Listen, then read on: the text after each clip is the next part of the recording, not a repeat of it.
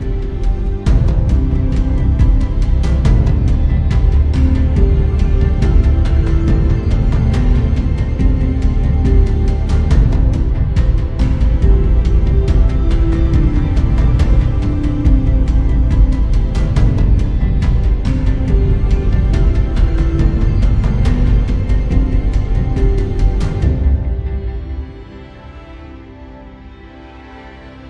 right, guys, welcome back to Revive School. Here we are. We're wrapping up this week uh, throughout the book of Job. No, we're not quite done with the book of Job, but we're getting really, really close. And, you know, yesterday, I love this. It was the, it's the end of Elihu's sermon speech, hammering of, of Job. Because remember, 32 through 37, Elihu is basically saying, hey, Job, you're not God quit acting like it. Oh no, by the way, here's characteristics of God. And can you do this? Can you do this? And what I like about this is, is there, there's a guy named Benjamin Jowett. Okay, now hang in here for a second. They asked him this question, Benjamin, because he's a really smart dude. We want to know uh, what your opinion of God is. And he went through a bunch of sentences and just comments. And at the very end of his quote, he says this.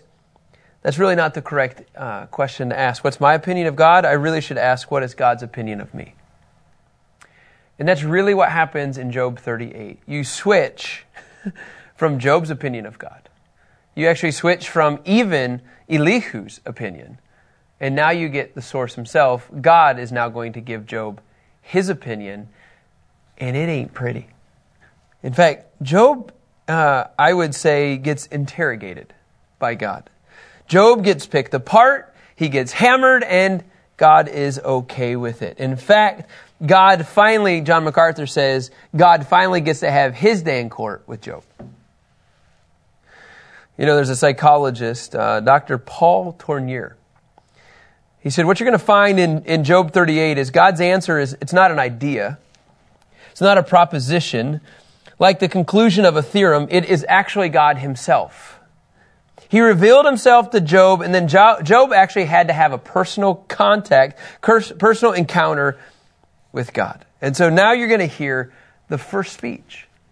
The first speech that God delivers before Job. And it says this in verse 1 Then the Lord answered Job from the whirlwind. Now, right away, when you, when you think of God answering Job from the whirlwind, are there any examples in the Old Testament, you guys, that, that you think of? I think about Moses when he's on the side of the mountain waiting for God. Ooh, well, Kevin, let's go there. Exodus 19, 16 through 19. But you already knew that, so it's fine. Exodus 19, 16 through 19. On the third day, when morning came, there was thunder and lightning, a thick cloud on the mountain. This might be a little bit of different, Kevin, but I'm trying to run with you here. And a loud trumpet sound, so that all the people in the camp shuddered. Verse 17. Then Moses brought the people out of the camp to meet God, and they stood at the foot of the mountain. Uh, verse 18. Mount Sinai was completely enveloped, enveloped uh, in smoke because the Lord came down on it in fire. Its smoke went up like the smoke of a furnace, and the whole mountain shook violently. And at the sound of the trumpet grew louder and louder, louder. Moses spoke, and God answered him in the thunder. I mean, just amidst the thunder, amidst the whirlwind, you see this. In fact, if you go to, can you go to 1 Kings 19, 8? Uh, how about Elijah? This is a cool picture, too. Um, in 1 Kings 19, 8 through 11. So he got up, ate, and drank. Then on the strength from that day, from that food, he walked 40 days and 40 nights to Horeb, the mountain of God. And then it says, He entered a cave there, he spent the night. Then the word of the Lord came to him, and he said to him, What are you doing here, Elijah? Verse 10, he replied, I've been very zealous for the Lord God of hosts, but the Israelites have abandoned your covenant, tore down your altars, and killed your prophets with the sword. I alone am left, and they are looking for me to take my life. Verse 11. Then he said, Go out and stand on the mountain in the Lord's presence. This is really cool. At that moment, the Lord passed by. a great and mighty wind was tearing at the mountains and was shattering cliffs before the Lord. But the Lord was not in the wind, and the wind was there was an earthquake. But the Lord was not in the earthquake. You can keep going, Kevin. After the earthquake, there was a fire, but the Lord was not in the fire. And after the fire, there was a voice, a soft whisper. What an awesome picture. In verse 13, it just talks about when he heard it, he wrapped his face in a mantle, went out and stood at the entrance of the cave. And, uh, you know, here you have these images of Moses having an encounter, Elijah having an encounter, and Job. All had an encounter, whether it was in a soft whisper, whether it was in uh, a thunder, or whether it was in the whirlwind. And you don't have to go there, but even Ezekiel, you guys, he saw the glory of God in a storm and he heard the voice of God speaking to him in Ezekiel 1 and 2. So this is, uh, I want to say, a not a normal trait of God, but God definitely can speak in this context.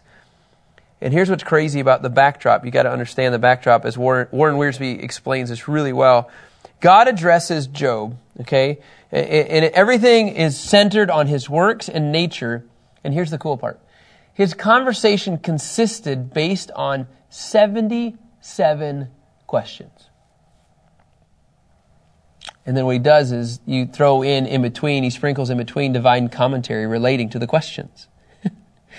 and what's the purpose of all these questions? What's the purpose of God hammering Job over and over, question after question? The purpose, and Wiersbe says it well, to make Job realize his own inadequacy and inability to meet God, here it is, as an equal and defend his case. 77 questions. I get it, God. Every time you think the question, he just gets lower and lower and lower. And remember this, though. Job 13, 22. Rich, you said this earlier. Job asked for this. Job 13, verse 22 says this Then call and I will answer, or I will speak and you can respond to me. This is Job's language. Go ahead. Hey, you, you can respond to what I'm saying. And God says, And here I go.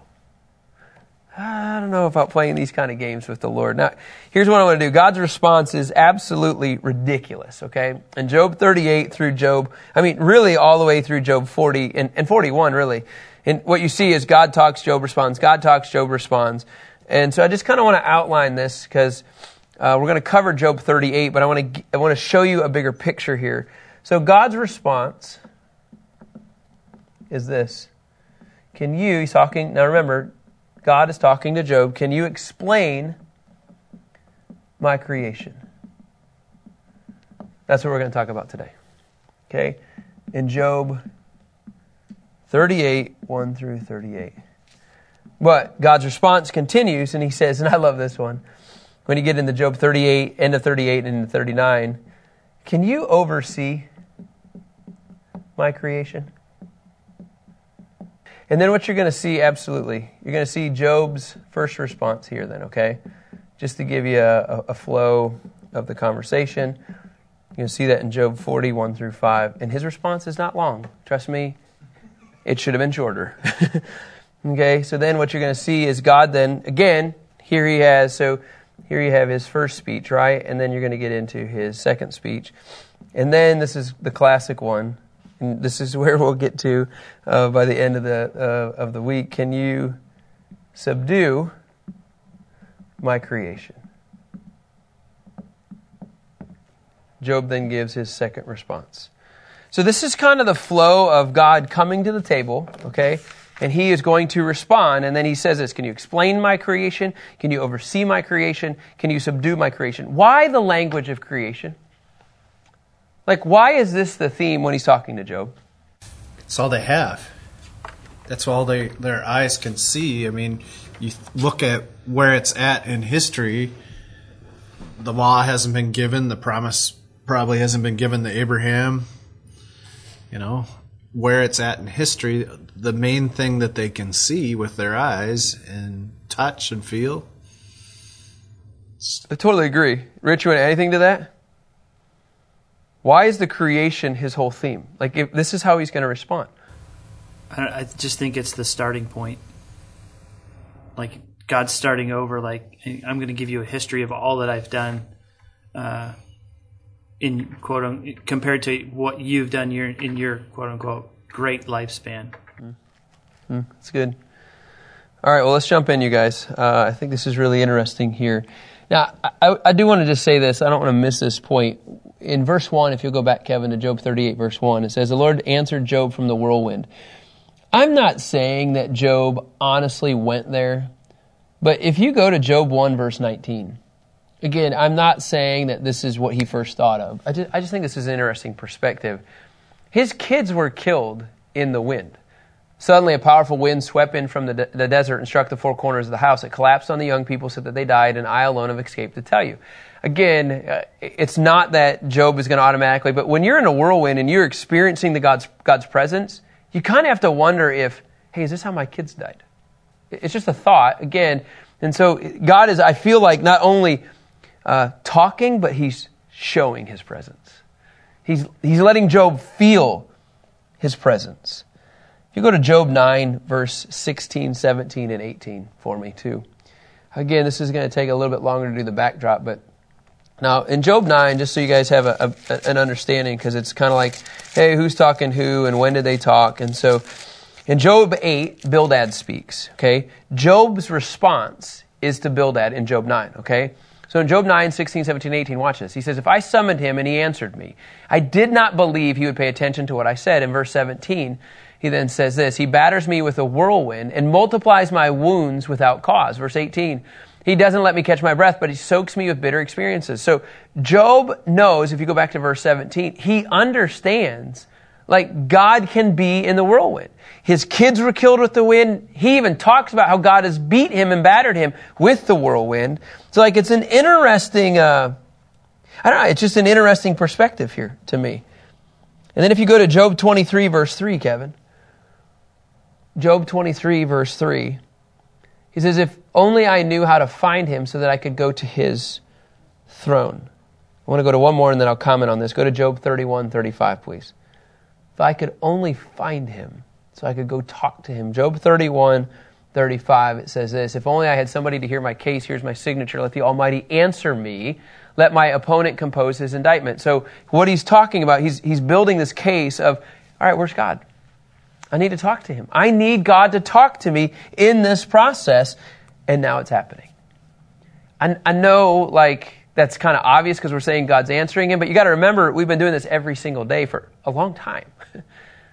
and all Job's ever wanted was God to answer him. This is the moment that Rich has been waiting for and Job's been waiting for. All of us have been waiting for this answer. The problem is, Job stirred the pot a, a little too much. In verse 2, it says, Who is this? This is God speaking. Who is this who obscures my counsel with ignorant words? the Living Bible's translation says, Why are you using your ignorance to deny my providence? In other words, hey, you idiot. who do you think you are? I mean, Job had to be speechless, uh, he, but yet he thought like that this is what he wanted. And now what he's getting what he wanted, he's like, I'm not sure I want this. You know, I love when my kids ask me for treats, and sometimes you're like, you know what? Here, just have the whole bag. And then within the 18th, you know, uh, you know, candy bar, they're like, Dad, I can't have any more. just relax. I don't do that. But my point is, is sometimes you, when you ask for something and you get it, it's not really what you want. Job wanted a conversation with God, and look in verse three, maybe the best movie line of all time. God says to Job, Get ready to answer me like a man. When I question you, you will inform me. uh, you don't have an option. You will talk to me when I ask you questions. And so here's what we're going to do God begins to reveal himself um, in many different situations. Okay, in verses 4 through 7, what he does is he begins to define and identify okay, the creation of the earth. Okay, so here we go again with the creation. But he says this Remember the 77 questions. Where were you when I established the earth? Tell me if you have understanding. Who fixed its dimensions? Certainly you know. Who stretched a measuring line across it? What supports its foundations? Or who laid its cornerstone? While the morning stars sang together and all the sons of, jo- sons of God shouted for joy. In other words, like God is comparing himself, as Wiersbe says, to a builder surveying the sites and marking dimensions and pouring out the footers and laying down the cornerstone and then erecting the structure. Oh, where were you, Job? And I love this picture of the morning stars. Yes, the stars were actually singing and the angels were actually shouting for joy. And Job wasn't there for any of this. Where, where were you, Job? In verses 8 through 11, God continues to define and really who He is by just asking questions. And then what He just says is He brings to the table the consideration, okay, of the seas, the oceans. And so in verses 8 through 11, again, here's what He says. Who enclosed the sea behind doors when it burst from the womb, when I made the cloud its garments and the thick darkness its blanket? When I determined its boundaries and put its bar and doors in place, and when I declared, you may come this far, but no farther. You, your proud waves stop here. what an awesome picture. It was like the seas, the scriptures described, were, were knit together. And they were ready to burst forth like a baby in a womb. Hey, Job, where were you? In verses 12 through 15, all, all God that needs to say is as he talks about the sun. Have you ever in your life commanded the, the morning or assigned the dawn its place, Job? so it may seize the edges of the earth and it shake the wicked out of it. The earth is changed as clay is by a seal. Its hills stand out like the folds of a garment. In verse 15, light is withheld from the wicked and the arm raised in violence is broken. I mean, literally light is spread across the world and it reveals the, the, the depths and the details of, of the landscape and yet, Job, where were you? Job requested a, a, meeting with God, a day at court, and God is totally giving it to him. What you're going to see here in verses 16 through 24. And, and the one part that's a little bit hard about this chapter, it really is an ongoing question. That's really all it is. It's God showing who He is. You're going to see vast dimensions of creation. So you're going to have a, a kind of a, an eclectic group of, of listings here in, verses 16 through 24. And he says, have you, have you traveled to the sources of the sea or walked in the depths of the ocean? Uh, Warren Wiersbe said this the, the greatest depth measured of all time, like how far have we ever gone before, was found. We went so far in the Pacific Ocean, and it went for 35,810 feet. In other words, the, the farthest depth that we've ever gone is 6.78 miles. It's pretty deep. That's the only only that we've gone. Yep. We, there's other places that are deeper. We've never de- gone any deeper than that. Now, on the flip side, the reaches of space, Voyager 2 spent 12 years and they went 4.4 billion miles. I don't know how this works, just FYI. Um, and in 1989, passed within 3,000 miles of, ready for this, Neptune's cloud bank. So not even hardly outside of our solar system. Mm-hmm. And God has a whole lot of a, of a bigger picture. And hey, hey, hey, Job, have you ever, have you ever gotten on your camel and gone that far?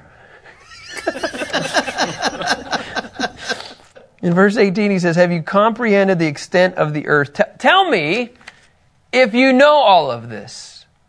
Have you ever, have you ever had to punish your child before and they know they're really in the wrong and it's at that point where they just kind of, not because you're yelling, not because you're mean, but just they're guilty. And they just kind of, you have to wonder how low Job has already gotten. Like if you're hearing God with a megaphone and he's starting to hammer you with this stuff, oh my goodness. In verse 19, it continues on. Where's the road to the home of light? Do you know where darkness lives, Job? So you can lead it back to its border. Are you familiar with the paths to its home? And don't you know? If anybody ever says God's not sarcastic, you've never read the book of Job. Hey, hey, you, you were already born. You have lived so long. Surely you know. This is so encouraging that God was sarcastic. Have you ever entered? Have you entered the place where the snow is stored? That would be awesome. It's a big house. Be like walking in clouds. Have you ever seen the storehouses of hail? Hey, Job, you ever been there before? It's bigger than any Amazon place. Amazon Prime blows it out of the water. Snow is stored there all the time. Boy, it'd be cold to work in there. Which I hold in reserve for times of trouble. This is really interesting. For the day of warfare and battle. Whew. God says, I'm going to release it. Did you know about that, Job? Verse 24, what, road leads to the place where light is? Can I just tell you, science can't describe this. You know that? They can't.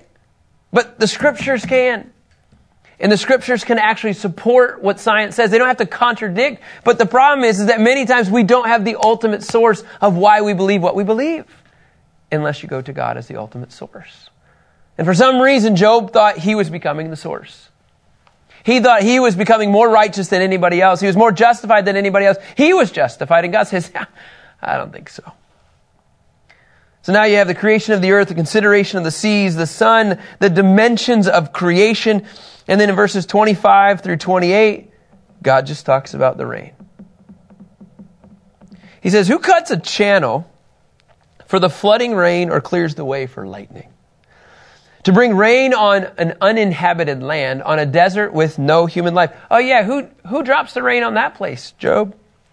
To satisfy the parched wasteland and cause the grass to sprout. Does the rain have a father? Who fathered the drops of dew? And then he says in verse 29, he gets into verses 29 and 30.